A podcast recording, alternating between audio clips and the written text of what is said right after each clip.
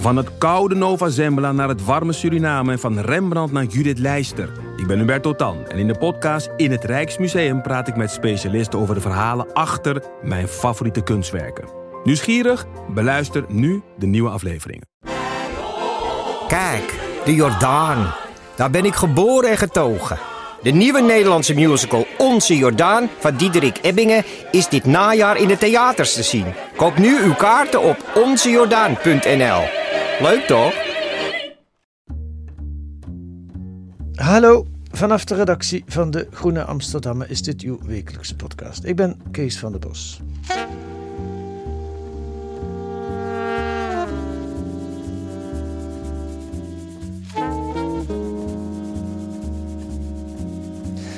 Nederlanders zijn agressieve types. We willen nu geholpen worden. Pardon, ik ben aan de beurt. En als je niet uitkijkt op de weg, kun je zo een klap krijgen. En dan hebben we het nog niet eens over zinloos geweld. Een moeilijk te begrijpen term heb ik dat altijd gevonden, want welk geweld is dan wel zinvol? Maar goed, de agressie neemt toe. En het wordt steeds erger, zo blijkt uit een aantal artikelen deze week in De Groene. Wat is er aan de hand? Waarom loopt Nederland voorop? En is er iets tegen te doen? Casper Thomas is een van de schrijvers. Welkom in de podcast, Casper. Fijn hier te zijn. Jij mag al deze problemen komen oplossen voor ons. Ja, als uh, een van de auteurs van een, een, een, hele equipe aan redacteuren die zich aan stukken over dit onderwerp hebben gewijd deze week. Maar ja. ik, ik, ben de representant in de podcast uh, ja. vandaag. Ja, Ingewikkeld onderwerp. Ja, zeker. Laten we eens even noemen. Racid Edibol is op de eerste hulp geweest bij, was dat eigenlijk, het OLVG geloof ik? Ja, OVG West, ja. Ja, uh, die heeft gekeken hoe daar de, de agressie uh, aanwezig is. En Margreet en jij hebben het artikel geschreven naar aanleiding waarvan je hier nu zit. En dat is, dat is het, hè? Ja, dat is het. Ja, maar goed, drie redacteuren. Ja, dat, uh... ja, ja. Um, even persoonlijk beginnen. Wat heb jij zelf met agressie? Uh, goeie vraag. Niet, niet zoveel. Ik ben, uh, zou, ik, ik, omschrijf mezelf denk ik wel als een uh, vrij, ik ben vrij mild hoor. Ik, ik sla er niet zomaar op. Zo zie je is niet mijn, mijn postuur gezien ook niet zo heel handig over het algemeen. Nee. Um, en ik, nee, dus het, is niet een onderwerp, ik heb het niet een onderwerp wat ik ben aan gaan pakken uit, uit persoonlijke ervaring. Of Nee. Nee. dat is wat je Nee. soms ziet bij stukken, maar in dit geval niet. Nee. En je kent het ook niet. Ken je van jezelf dat je wel eens ooit wild bent geworden door gebeurtenissen of zo? Dat je, dat Tuurlijk. je dacht, wat is dit Casper? Ben ik dit ook? Zeker. En, en uh, vaak ook in, in omstandigheden die we in deze stukken ook beschrijven, die, waar daadwerkelijk agressie of, of zelfs nog een stap verder geweld bij komt kijken. Ja. Als je te maken hebt met uh, dat je iets van iemand of van een instantie moet, en of dat nou een, een commerciële club is bij wie je aan de, aan de wachtlijn hangt van de, de, de helpdesk, of dat het een publieke dienstverlener is die jou bij in de gemeente of bij de zorg of wat dan ook uh, moet helpen bij iets. En dan, ja, dat gaat heel vaak mis. Dat duurt vaak heel lang. En 9 van de 10 keer, of heel vaak, zijn de uitslagen niet uh, zoals je, of de uitkomst niet wat je wenst. Ja. Dan, ja, de, de frustratie, die dat, dat heeft, maakt ieder mens mee. Dat is een enorm frustrerende ervaring. Dat is vastlopende in de bureaucratie is dat vaak. Ja. Uh, of het beroemde, uh, de computer zegt nee. Of uh, het is toch niet zo, moeilijk te op, niet zo moeilijk te regelen. Waarom doen we dat niet gewoon eventjes? De, de procedures, de regels. En dat is een hele frustrerende ervaring. Alleen het, het, het bizarre is dat die ervaring in heel veel gevallen in Nederland uh, de opmaat vormen voor agressie en geweld. Uh, als, als, als het nog verder gaat. En ja. dat onderscheid tussen die termen, dat is iets wat ik ook eigenlijk gaandeweg het maken van die stukken me pas scherper ben gaan beseffen. Daar moeten we ook een soort helder onderscheid tussen maken. Er is heel veel agressie. Er is gelukkig minder geweld. Er zijn zelfs cijfers, die, onderzoeken die suggereren dat misschien het daadwerkelijk geweld, dus echt erop slaan, bij wijze van spreken, uh, dat, dat, dat valt nog wel mee, of dat neemt misschien zelfs wel wat af. Maar de agressie, dus het, het verbale, het dreigen, het intimideren, uh, met dat, en, en dat, dat geweld als, als het ware, dat zit daar wel achter. Want je moet dat Ja. als, dat is het dreigement wat je, wat je, wat je uit uiteindelijk. Uh, dus geweld- dat, is, dat is waar het misgaat, agressie. Agressie. En, en ken jij dat ook? Want ik wil toch nog even daarop doorgaan. Ook omdat ik dat voor mezelf heb lopen bedenken naar aanleiding van dit artikel. Ben je, kun jij een situatie herinneren waarvan je achter, achteraf denkt... Casper, hier had je je toch een beetje fatsoenlijker kunnen gedragen? Ja, heel, heel vaak. En dat is wat ik zeg, voornamelijk dus als je er onaardig bent geweest Geef tegen... een voorbeeld. je belt op naar uh, de gemeente. Oké, okay, ik heb een heel goed. Er is een, het is een heel recent voorbeeld. Um, Eh, de gemeente Amsterdam. Eh, ik, kwam ik kwam terug uit Amerika. Eh, ik was een jaar daar, vijf jaar daar geweest. Ik wilde weer terug naar Amsterdam. Ik moest me hier inschrijven. Eh, en ik had die inschrijving heb je nodig voor alles. Eh, om ergens om. Ja, Een bankrekening te openen. ja, goed, die had ik dan gewoon nog wel. Maar om gebruik te kunnen maken van eh, publieke diensten in Amsterdam, moet je je inschrijven. Op dat moment waren mijn vriendinnen ook in verwachting, dus er kwam een kindje aan, dus daar moest ook van alles voor geregeld worden. En toen belde ik de gemeente Amsterdam op. Ik zeg, nou ja, ehm, hier ben ik weer. Zo zei ik dat niet letterlijk natuurlijk. Ehm, ik eh, wil mij graag weer inschrijven in de gemeente die ik eh enige tijd geleden verlaten heb. En zeiden ze, nou goed, dat, dat kan. Eh, en toen bleek dat de eerste beschikbare afspraak was, als ik het me goed herinner, bijna vier maanden na dat moment dat ik belde. Want er was een wachtlijst, een achterstand vanwege corona. Dus je kon je niet zomaar meer inschrijven. eh, en Vier maanden. ja, Ik, heb, ik heb dus ontzettend, en dat leverde allerlei, en het, dit, het zijn luxe problemen, hoor, maar dat leverde allerlei onhandige vertraging op. Ja. Eh, zaken, we moesten ons kind inschrijven, erkennen, dat kon niet, weet je, ik kon, ik- we konden eigenlijk niks.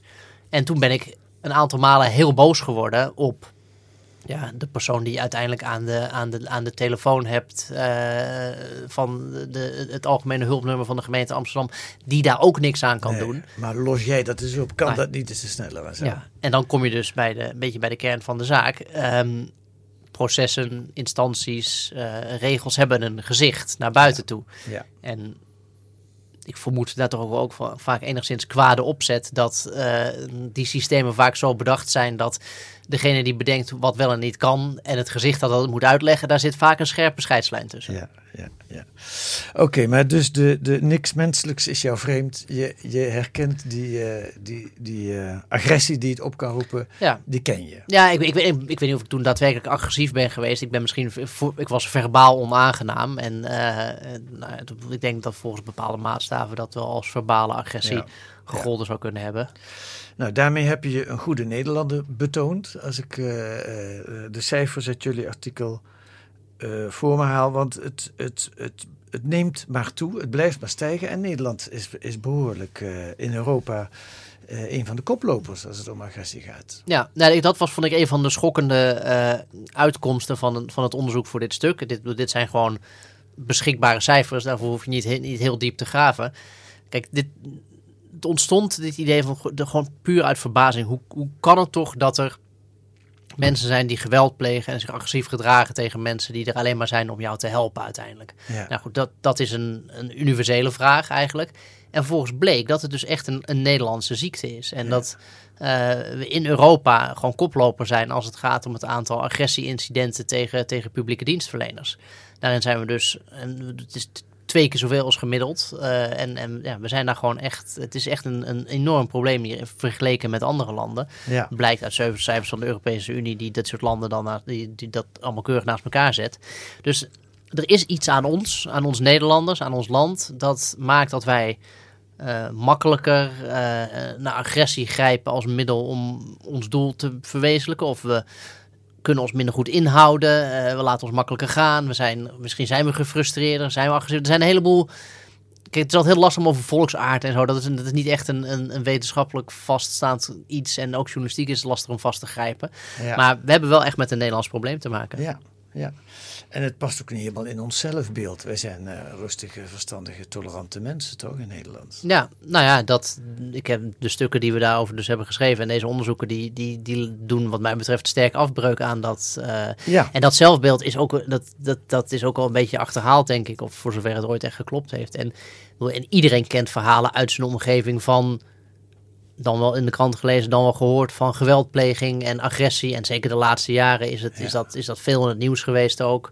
Eh, de korte lontjes, bedoel, we hebben ook elk jaar met nieuw, oud en nieuw gaat het weer over het vuurwerk, weet je wel. En dat, dat bedoel, daar zijn wij ook bijzonder in. In dat wij bij ons vuurwerk afsteken. Behalve dat we het leuk vinden om te knallen en, en, en, en wat moois lucht in te schieten, is het ook gewoon weer, wat ik zeg, die, de geweldsorgie en de, en de explosies en de, de afgeknalde ledematen en, en, en het aantal vuurpijlen die in de tuin van de overbuurman belanden. Dat, dat, Ja. zijn we ook bijzonder in. Ja, en de brandweer die vaak moet uitrukken En vervolgens onder, wordt bescher- onder bescherming van de ME, omdat die brandweerlieden ook weer bedreigd worden. Nou, en dat is dus, ik, ik, ik, en ik, we hebben er nu stukken over gemaakt, ik, maar we moeten er nog meer mee doen, want ik, ik, ik snap het puur op individueel menselijk niveau dus gewoon eigenlijk nog steeds niet. Nee, nee, dat is jammer. Dan geef je eigenlijk al de, de, alles weg van deze podcast. We gaan het niet helemaal oplossen. Maar Nee. we gaan, gaan even luisteren naar hoe groot het probleem is. Over dat oudjaar heb ik een fragment van eh, vier jaar geleden. Een vrij iconisch fragment toen premier Rutte... eh na de zoveelste eh oudjaarsavond waarop het helemaal fout ging, het volgende zei. U zegt de, het geweld tegen die hulpverleners is onacceptabel. Wat betekenen die woorden dan? Als we, toe- als we constateren dat dit jaar het aantal incidenten is verdubbeld. Wat Nou, ik zou ze liefst dan persoonlijk in elkaar slaan, de lui die dat doen, maar dat gaat niet. Dus, eh, en u waarschijnlijk ook. Dus wat je moet doen, is als samenleving een antwoord hierop formuleren. En dat is uitermate lastig. Eh, de wetgeving ligt er om het geweld tegen hulpverleners zwaarder te straffen.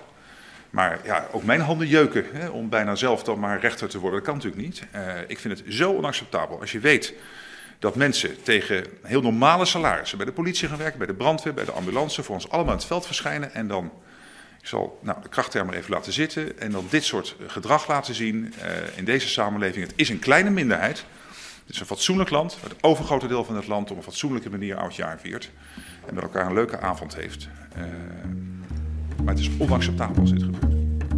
Onacceptabel, zegt Rutte. En, en, en de manier waarop hij erover spreekt is aan de ene kant heel stoer, maar daarmee ook heel machteloos. Want hij zou het persoonlijk wel in elkaar willen slaan, maar dat is natuurlijk geen echte politiek eh, handig, of ja, misschien wel handig, maar geen politiek werkbare uitspraak. Nee, nee de, de, eh, in, in zijn hoedanigheid als premier zal eh, Rutte niemand meer in, in elkaar kunnen slaan. Ehm, eh, maar, kijk, en het is natuurlijk ook gewoon een beetje, het is een beetje stoere praat. En, Ja. en wat ik er interessant aan vind, ik vind het leuk dat we dit fragment hebben uitgekozen, omdat eh, de, de morele verontwaardiging die Rutte hieruit, die, die wordt dus breed gedeeld. Ja, En da- daarmee, daarmee, dat is iedereen het dus met elkaar eens. Iedereen vindt het, zegt het is ontoelaatbaar, et cetera.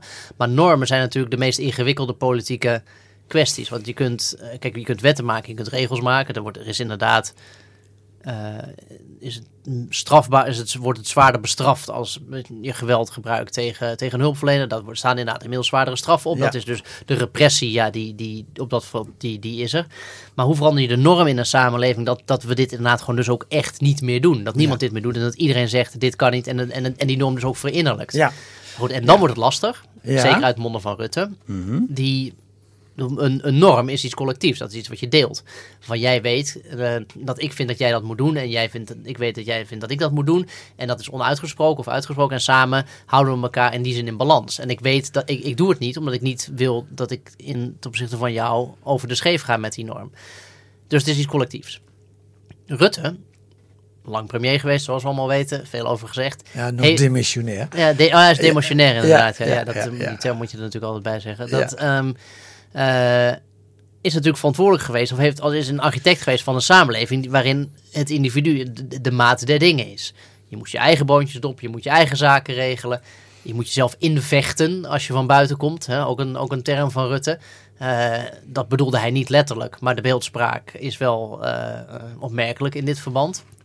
Dus dat, dat botst een beetje, die, die morele verontwaardiging. En aan de andere kant zeggen, ja, we, ieder individu is, is, is verantwoordelijk voor zichzelf en, en there is Ja. no we. Ja, ja. Nou, weet je, ik ging nog eens wat verder grasduinen. Ik denk op zoek naar de, de allereerste zinloos geweld, stille tochten. Omdat dat een beetje, eh, dat herinner ik me als het, het, het opkomen van die eh, morele verontwaardiging. Zoals, zoals jij die net beschrijft en zoals Rutte die beschrijft. En toen vond ik dit fragment uit 19, het jaaroverzicht van de NOS in 1997, 25 jaar geleden. De cijfers bewijzen het. Het geweld is de afgelopen jaren flink toegenomen. Maar voor iedereen die dagelijks de krant leest, het journaal kijkt, mag dat geen verrassing zijn. Voorbeelden te over dit jaar. GSM-hooligans in Beverwijk. Zinloos geweld in Leeuwarden, Tilburg en andere steden. Dit is het jaar van de bezinning, roepen de voorzitters van Ajax en Feyenoord na de dood van Carlo Picorni op het supportersslagveld. En het hele land is één minuut stil bij de herdenking van Meinder Tjulker, die een week daarvoor zomaar was doodgeschopt. Een collectief schaamtegevoel, een massaal burgerprotest tegen een groeiend geweldsprobleem in Nederland. Dan gaan we echt heel hard en heel snel de verkeerde kant op. Overal in Nederland zijn monumenten te vinden neergezet als aanklacht tegen geweld. Amsterdam bijvoorbeeld heeft er twee. Het beeld Moeder Aarde voor Kerwin Duinmeijer, doodgestoken in 1983 door een skinhead. En eentje in de Voetboogstraat voor Joes Kloppenburg, vorig jaar doodgetrapt toen hij een vechtpartij probeerde te sussen. Maar er zijn er meer. Lokale monumenten, maar daarom niet minder belangrijk. En in Leeuwarden zal de plek bij de boom naast het voetgangersbruggetje in het centrum nooit meer dezelfde zijn. De aanstaande bruidegom, Meindert Tjulker, wordt daar op zijn vrijgezellenavond half september doodgeschopt. Na ruzie met een groep mannen die een fiets vernielen. Dat is iets anders dan het geweld tegen hulpverleners. Maar in 1997 was het dus al zo'n groot thema. Het is grappig hoe, hoe uh, in 2023 een, een beeld van een geluidsfragment uit 1997 alweer klinkt als bijna als een polygoonjournaal. uh, zo, dat, dat, die afstand. Maar goed, ja. dat is, dat, dat, is heel, heel interessant dit. Um, zit, zit er een hoop in. Dus maar als we even teruggaan naar die tijd, 97, halverwege de jaren 90. Nou, dat was, dat was zeg maar, Nederland op zijn, uh, in ieder geval in eigen optiek op zijn best. Uh, blakend van het zelfvertrouwen, ja. uh, rijke jaren 90, 50 miljoen mensen. Wij zijn tolerant en we kunnen alles met elkaar rooien. we doen het goed in de wereld, we zijn een gidsland. Nou, goed, noem het allemaal op. Dat, Nederland is af. Paarse kabinetten, sociaaldemocraten met de liberalen doen het ja. samen.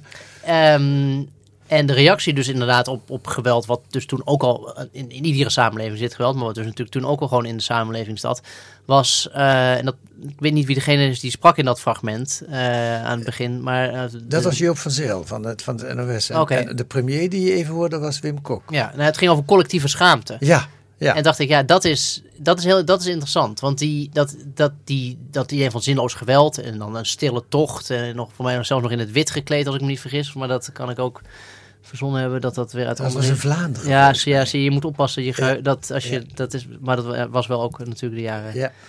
Uh, maar goed, dat terzijde. Um, we schaamden ons toen blijkbaar voor, ja. voor dat soort dingen. En ik heb het idee dat die schaamte, de, dat die schaamte is een beetje, is een beetje weg. Ja. Ja, dus het geweld is niet minder geworden. Het is misschien zelfs, nee, het is zeker wel meer geworden, want tegen hulpverleners was toen nog veel minder actueel. Ja. Dat is meer van de jaren daarna, van de, van de afgelopen jaren. Maar dat vind ik ook interessant uit jullie stuk. Als er iets veranderd is, is het een soort gewenning.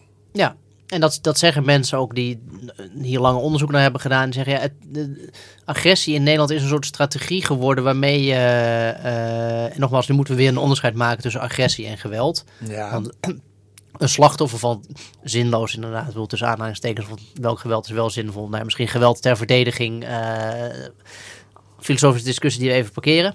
Ja. Maar goed, de slachtoffer van uh, iemand die op een uitgaansavond inderdaad is, is, wordt, in elkaar wordt getrapt en daaraan overlijdt, is iets anders dan uh, uh, verbale intimidatie of het blokkeren van de ambulancebroeder. Of in een, of in, dat is een andere, andere categorie, maar het zit wel voor mij op, een, op eenzelfde spectrum.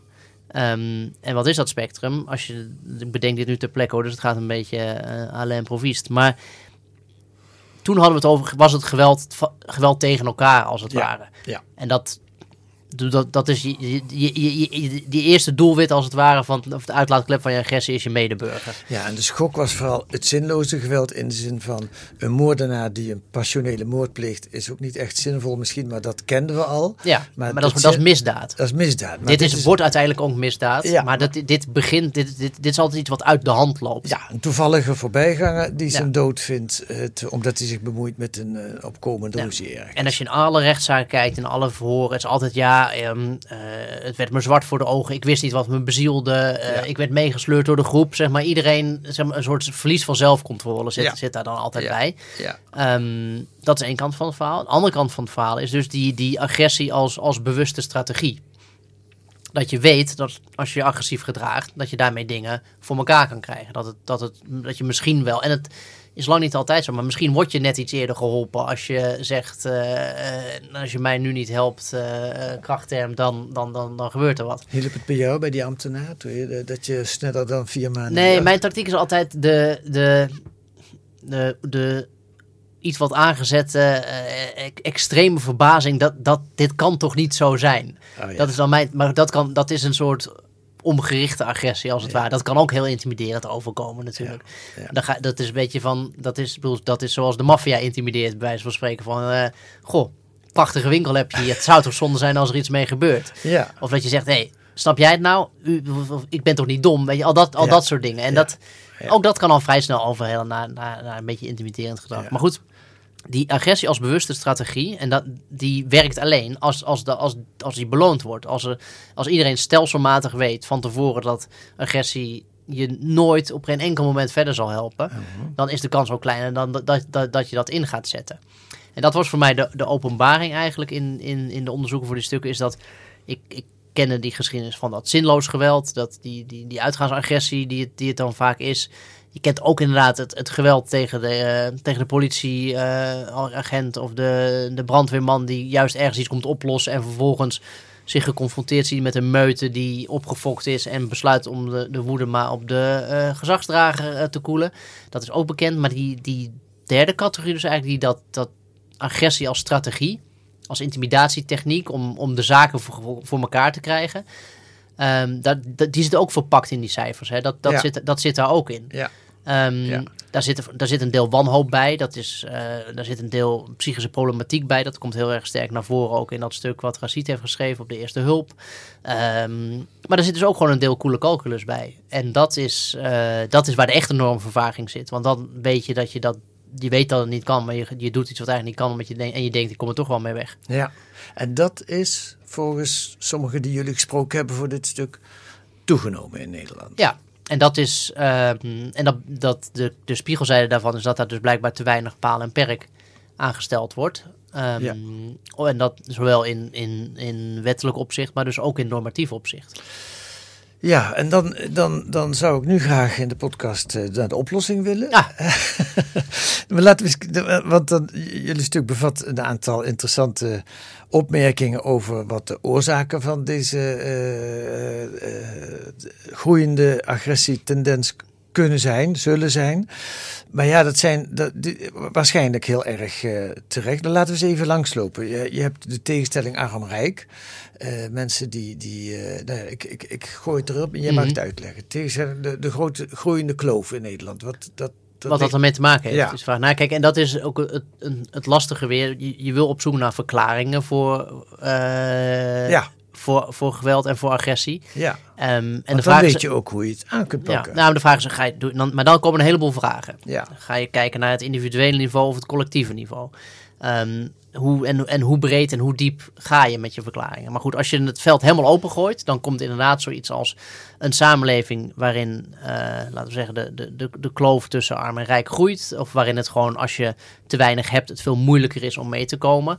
Eh, dat is niet een samenleving waar het makkelijker is om agressie in te tomen. Wat ik zeg, op het moment dat agressie een wanhoopsdaad is, kan dat ook zijn eh, dat, dat, wanhoop, dat dat wanhoop die voorkomt uit, eh, uit, uit, uit gebrek. Ja. Dat, dat, dat bestaat heel erg logisch. Of, je, Ja. vindt, of, je, of een, je vindt de samenleving toch al onrechtvaardig. Ja. Want eh, zij hebben zoveel en ik heb zoveel. Ik noem wel even, ik maak het even heel simpel. Ehm, en als je een, een, de samenleving als geheel als onrechtvaardig ervaart. Dan ben je ook minder geneigd om jezelf netjes te gedragen tegenover van die samenleving. Ja. Maar dat is heel moeilijk. Maar tegelijkertijd, op het moment dat ik eh, mij agressief of gewelddadig zou betonen en ik word ingerekend en eh, op het bureau gezet en de agent zegt, nou, eh, wat, wat deed u daar? Ik zeg, ja, goed, we hebben inmiddels ook een groeiende Gini-coëfficiënt in dit land. Dus het is niet zo gek dat ik, eh, Ja. dat ik stond te mappen. Je? Zo Ja. werkt het niet. Nee, zo werkt het niet. Nee, maar laten we even op dat toch wat abstractere niveau blijven. Die moeten we toch even langslopen, vind ik.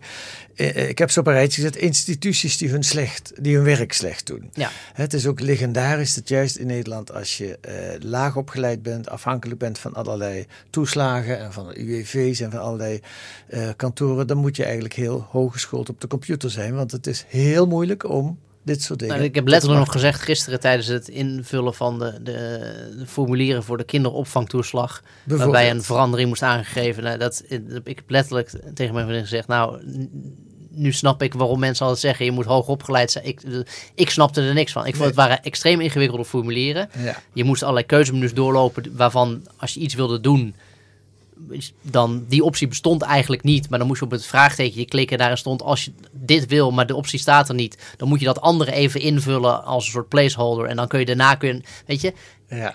als je laaggeletterd bent, of het druk hebt, of niet zo technisch vaardig bent, of het Nederlands niet machtig bent, ja, Ik, kan, ik, ik, bedoel, ik liep daar ook in vast. Ja. Dan heb je nog drugs, eh, alcohol, eh, ook een druk trouwens. En, en eh, laat ik het op één hoop gooien, toenemende verwarde mensen, mensen met psychiatrische problemen, die, Ja. die eh, losgelaten worden in de maatschappij. Ja, ik, zou dat niet op een hoop gooien juist. Ik denk dat, dat en het punt ieder, en, en daarom denk ik dat deze artikelen in De Groene deze week ook een soort begin zijn van een langere zoektocht naar, dat, naar de, de wortels van het agressieprobleem.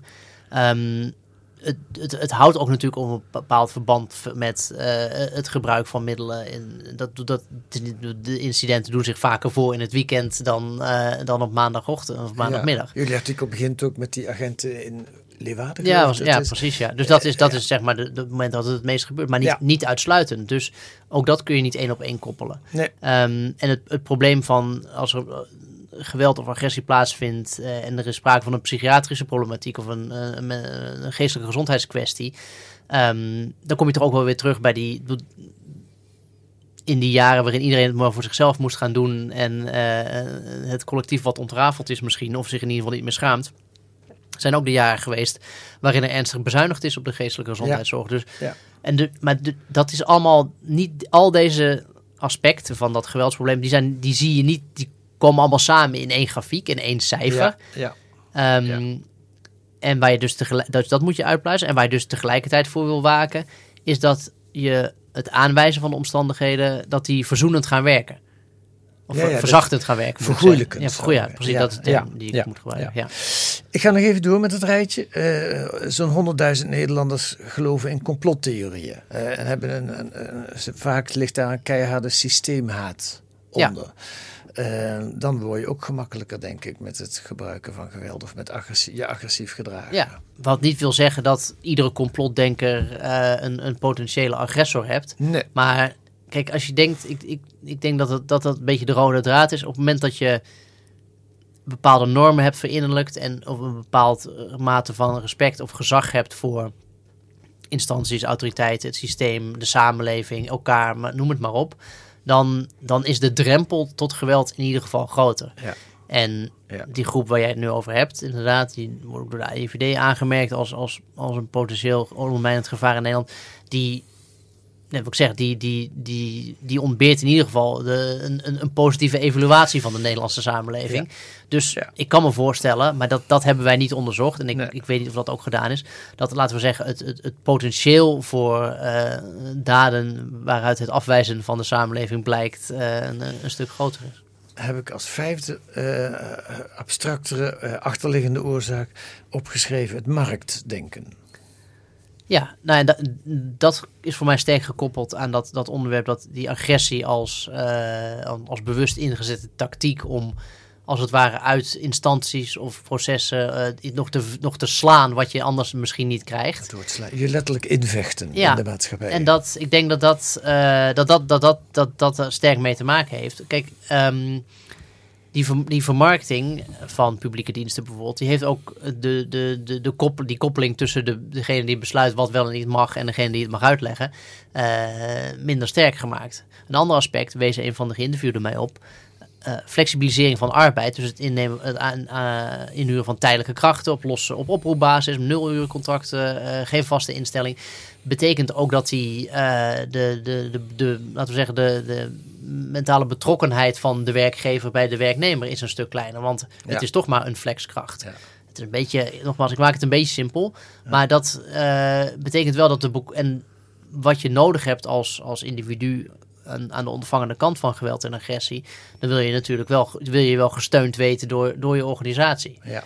En dat, eh, dat gaat wel beter. Er, wordt een sterke push om te zeggen: hey, luister, bij in het geval van agressie en geweld, de werkgever, dat staat ook in de Arbo-regels, blijkt, de, is degene die aangifte moet doen. Want het is niet alleen maar jou als individu overkomen, het is jou als vertegenwoordiger van de politie, de school, het ziekenhuis, noem het, de, de, de gemeente, Ja. noem maar op. Ehm, Ja.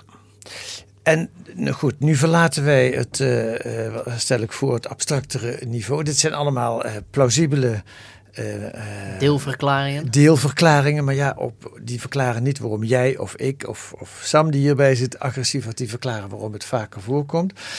Ehm, vorige maand, het, blijft ook, het verzet ertegen blijft eeuwig actueel. Vorige maand kwam D66 met een manifest tegen geweld, ondertekend door bijna alle politieke partijen, vakbonden, orde advocaten, journalistenbond, noem maar op.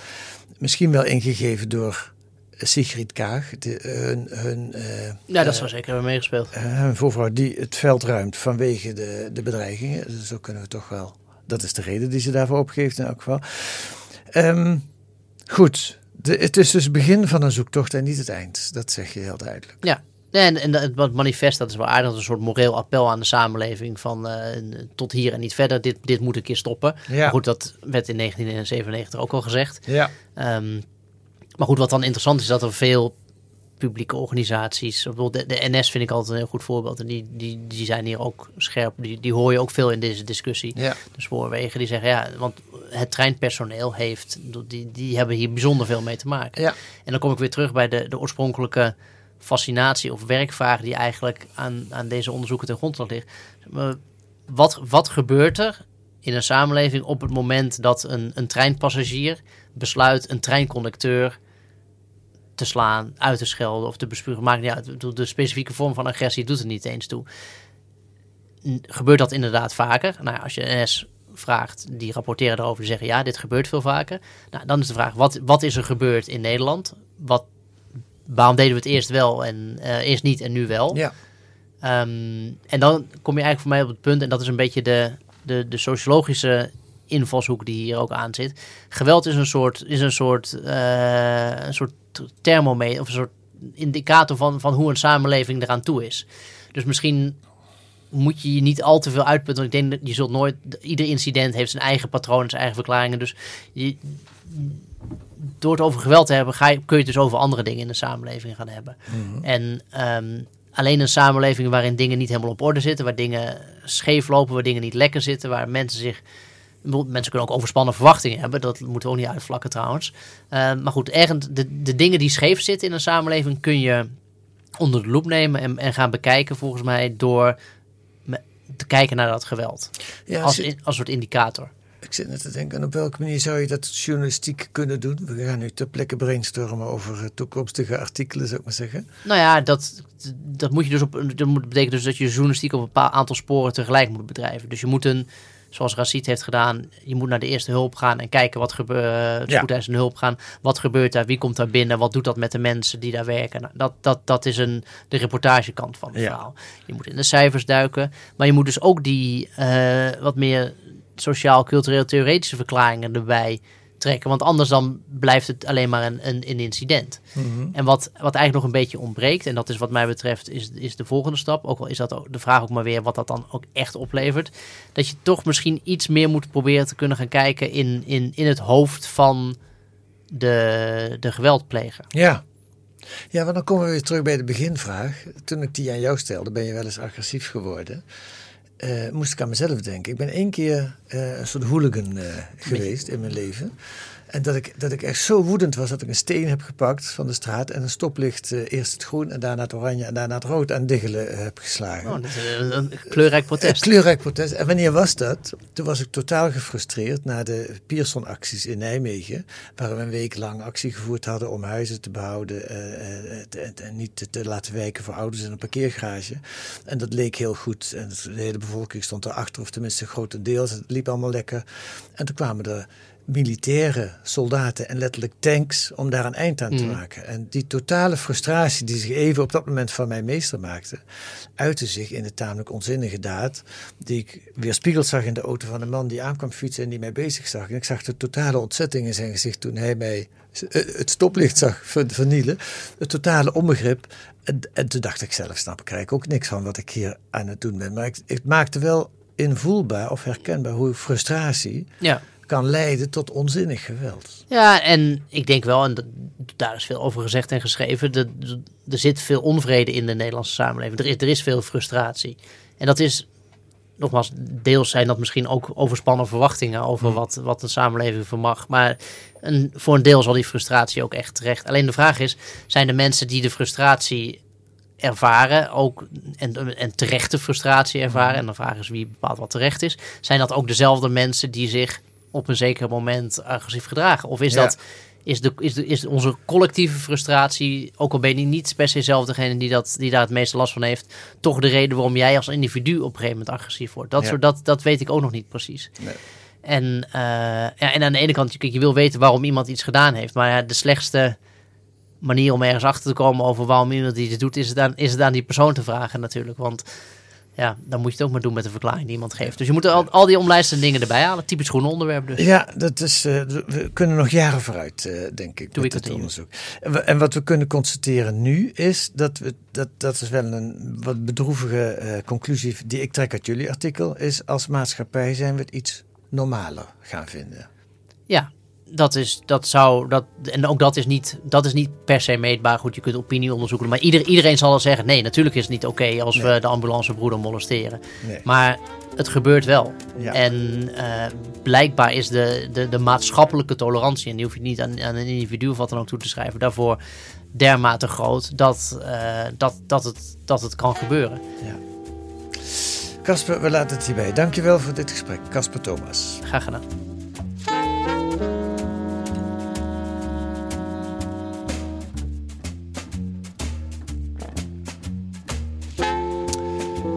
Wat staat er nog meer in de Groene deze week? De chroniek van een progressieve vrijage. Groene redacteur Koen van der Ven volgde de afgelopen maanden politici van PvdA en GroenLinks... die een brede volksbeweging proberen te smeden. Op vele gezamenlijke bijeenkomsten werd het fundament gelegd... waardoor de twee partijen kort na de val van het kabinet... de gezamenlijke lijst en zelfs de lijsttrekker konden aankondigen. En een reportage over het Schotse dorp Melnes. Er nooit van gehoord. Waar inwoners strijd voeren tegen de grond, grootgrondbezitter. En daarbij gek genoeg hun hoop hebben gevestigd op een raketlanceerinstallatie voor de werkgelegenheid. Lezen dus allemaal. Met een abonnement of een proefabonnement ga dan naar groene.nl. Daar leest u hoe 10 weken de groene kunt krijgen voor 15 euro. Wilt u reageren op de podcast, dan kan dat via een mail. podcast.groene.nl is ons adres. En volgende week zijn we er weer met analyses en achtergronden bij het nieuws in deze podcast van de Groene Amsterdammer, die deze week werd gemaakt door Sam Ruiter en Kees van der Bos. En de muziek is zoals altijd de Tune voor N van Paul van Kemenade. Tot volgende week.